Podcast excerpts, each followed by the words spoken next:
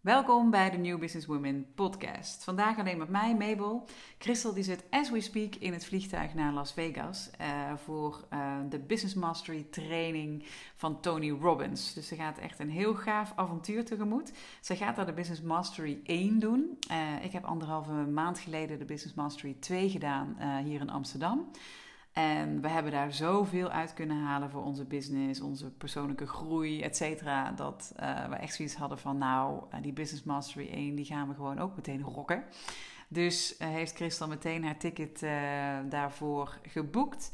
En nou, daar is ze dus nu op weg naartoe maar liefst uh, eh, 26 weken zwanger. Dus ik ben uh, heel even benieuwd hoe haar dat afgaat. Er blijkt ook een springkanenplaag te zijn en 42 graden buiten. Dus eh, niet de meest um, fantastische omstandigheden als je zo ver zwanger bent. Maar um, nou ja, Chris kennende, die zorgt goed voor zichzelf en zal haar energie goed kunnen bewaken en tijdig aangeven of iets doen als uh, zij iets nodig heeft. Goed, vandaag deze podcast. Uh, ik ga met jullie uh, bespreken uh, hoe je om kunt gaan met vriendschappen als je verandert door persoonlijke groei. En het is volgens mij een onderwerp wat velen van ons tegenkomen. dat als je mm, op een gegeven moment stappen maakt in jouw bewustzijn, in jouw persoonlijke ontwikkeling dat jij uiteraard daardoor verandert. Ehm, niet alleen verander je je perceptie op dingen, uh, vergroot je begrip over dingen, maar verandert ook je energie.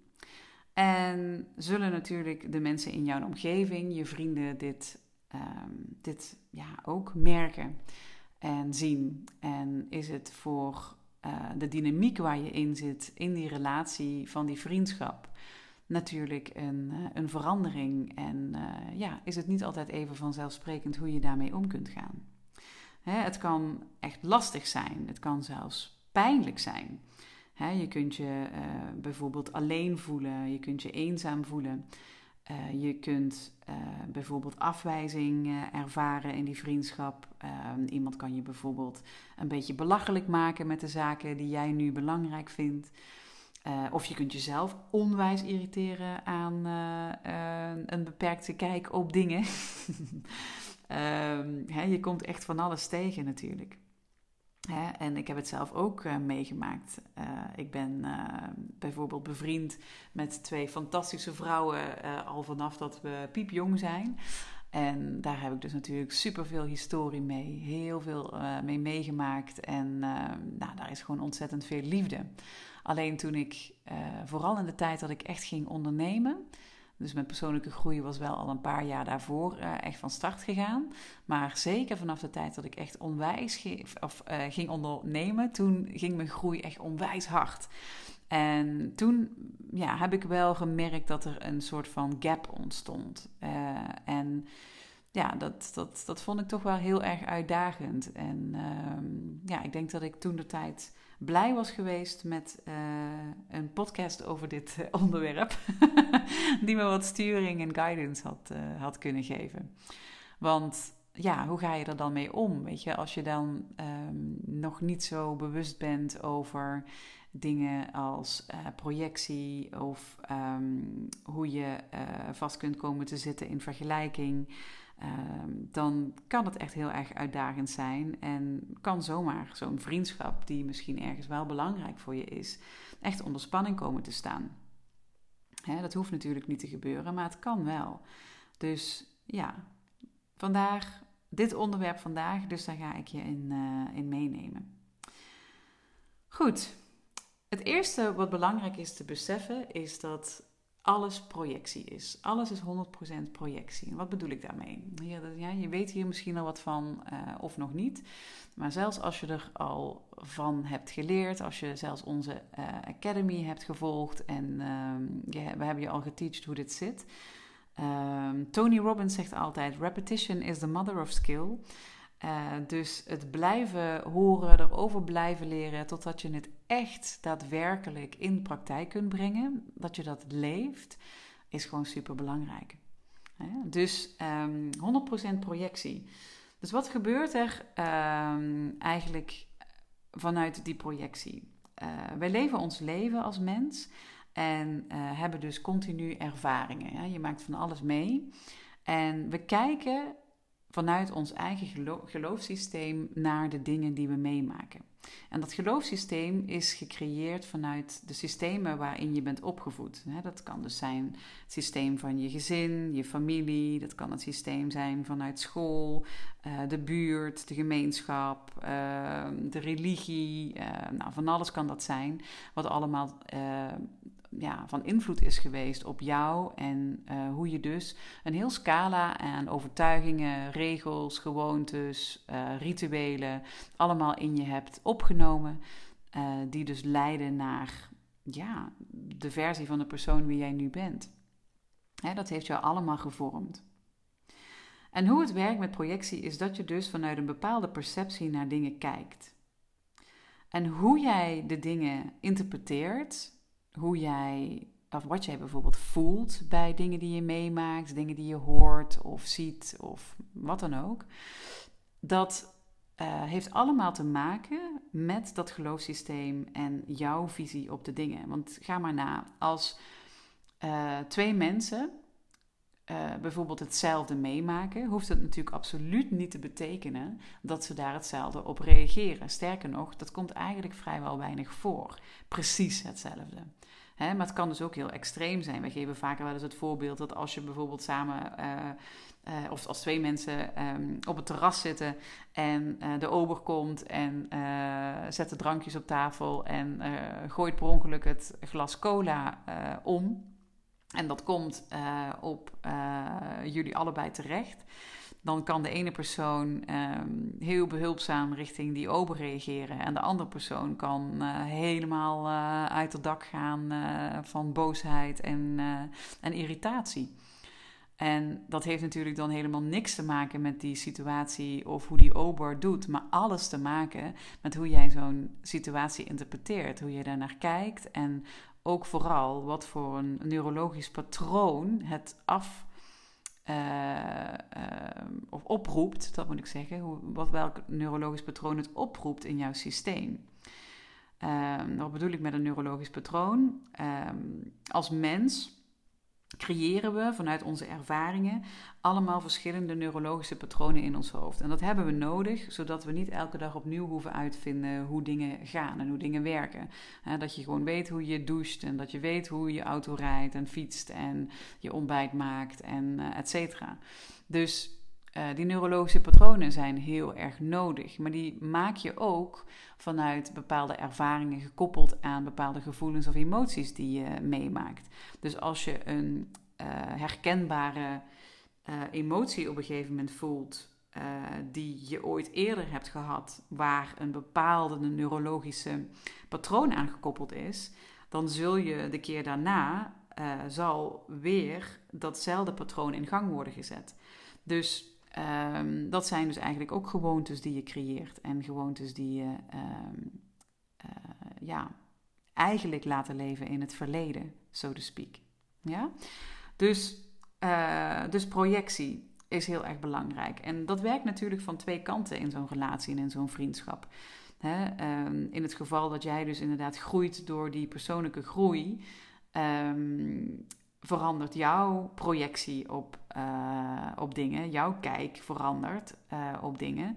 Maar um, die projectie uh, is vanuit de andere kant, vanuit jouw vriend of vriendin, natuurlijk ook gewoon actief.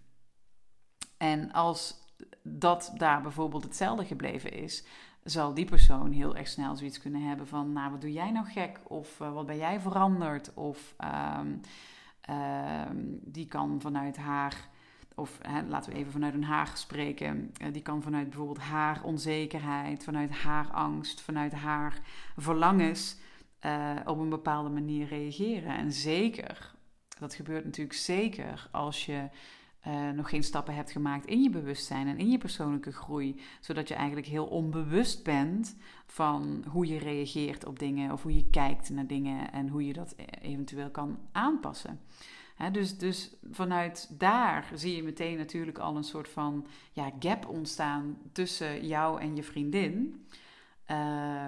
in de manier waarop hoe jullie naar dingen kijken, maar dus ook naar elkaar.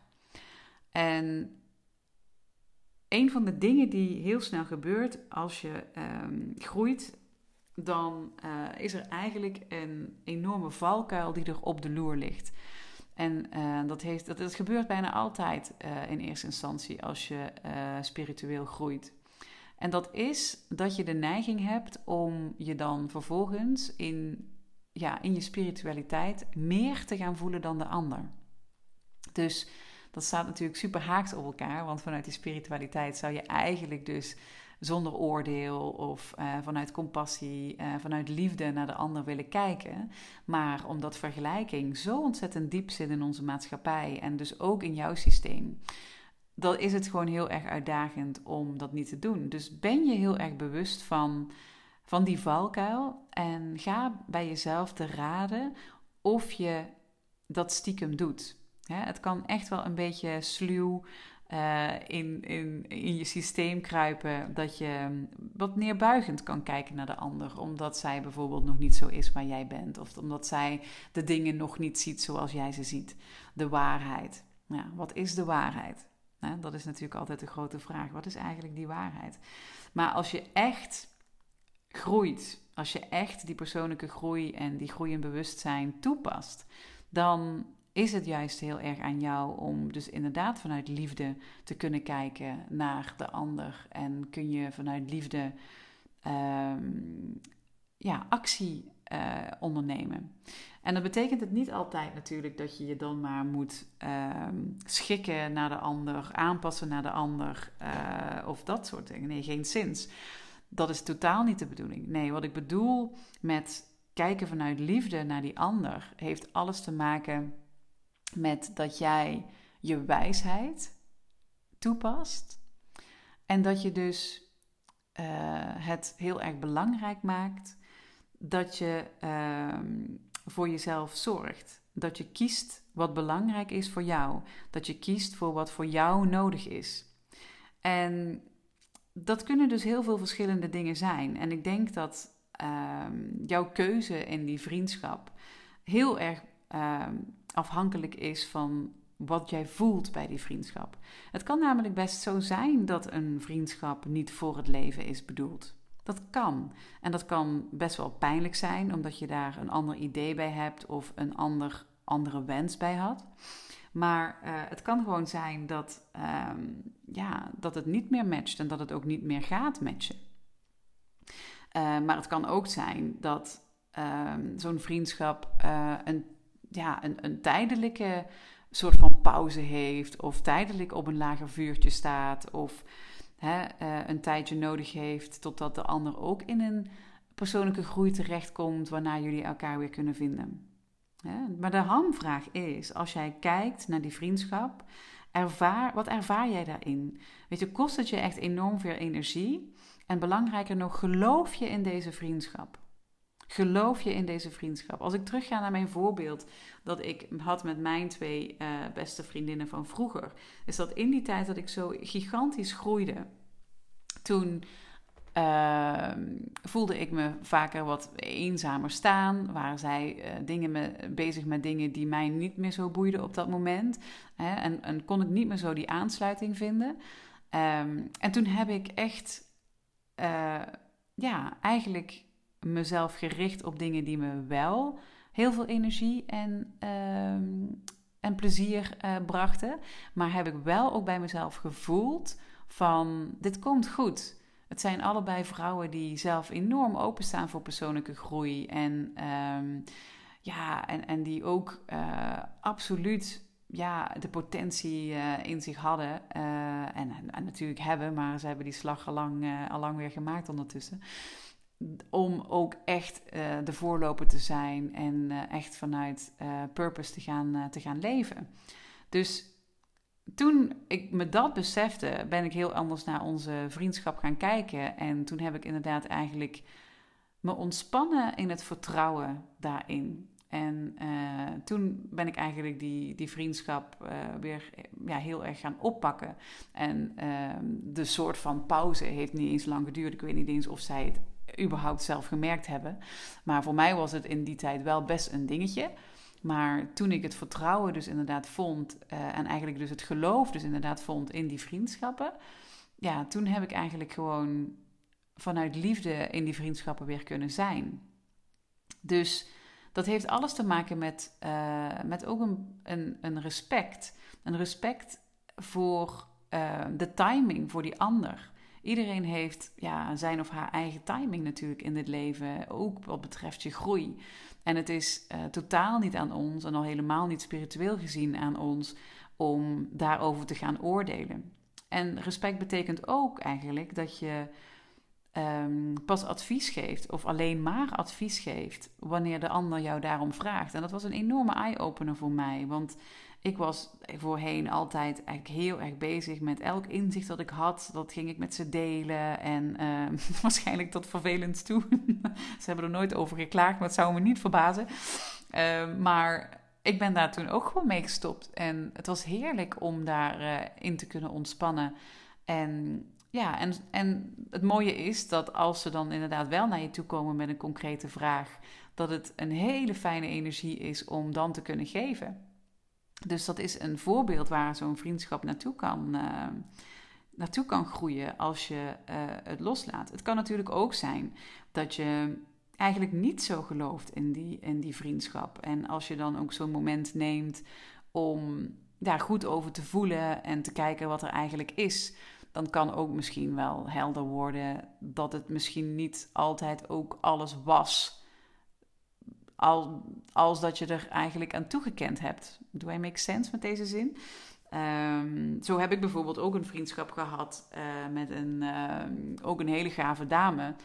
Uh, maar dat toen ik dus ook daar met haar een, een, een gap eh, kreeg en voelde ontstaan, dat ik ingetuned ben op die, op die vriendschap en dat ik eigenlijk, eigenlijk eerlijk erachter kwam dat ik me altijd enorm aanpaste. En dat het me dus op een onbewust niveau eigenlijk altijd energie kostte.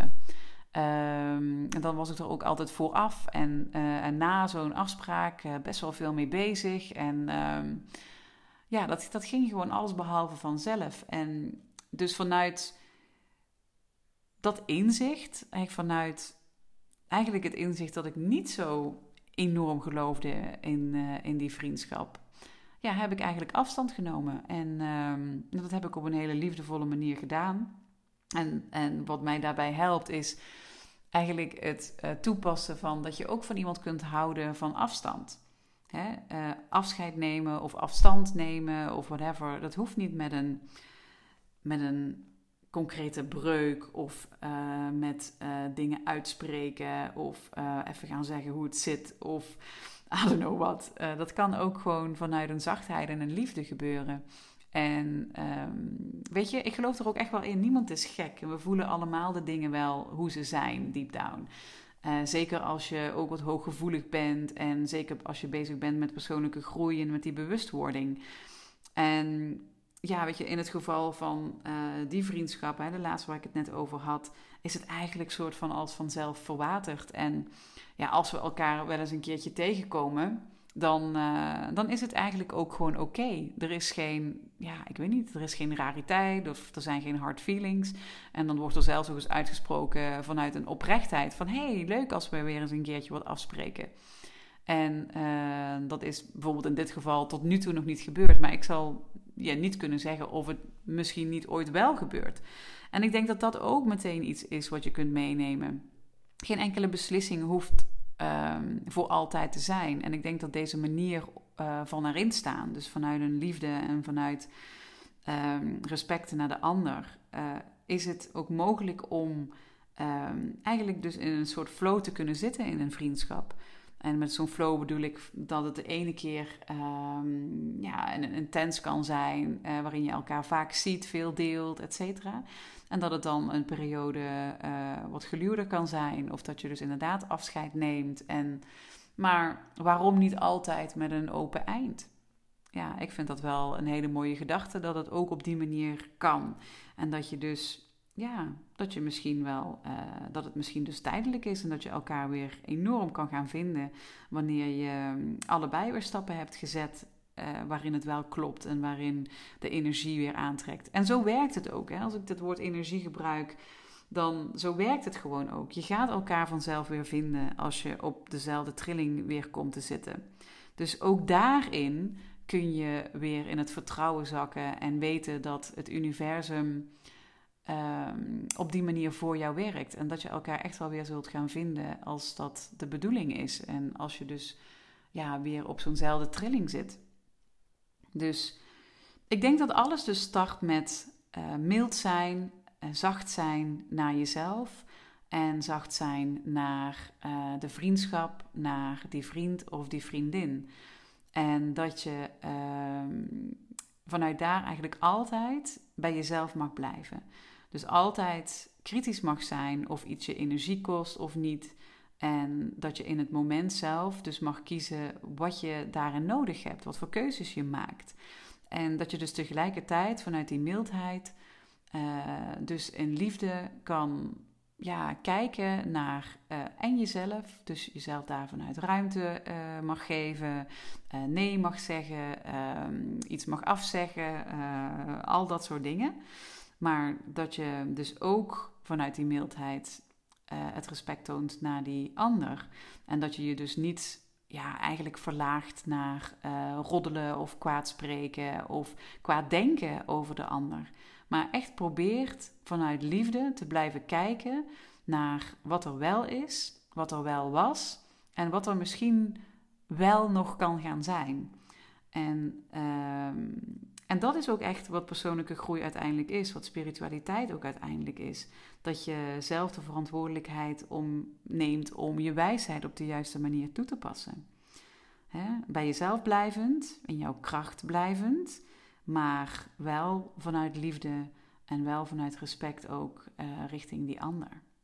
Nou, ik denk dat dat hem uh, mooi even samenvat. Ik hoop uh, enorm dat, dat jullie hier wat aan hebben. Laat het me weten in, in een comment onder deze podcast. En um, we zouden het enorm waarderen als je de podcast, de TNWW podcast, kunt ehm, reviewen op iTunes. kan liken op Spotify. En dan heel graag weer tot een volgende aflevering.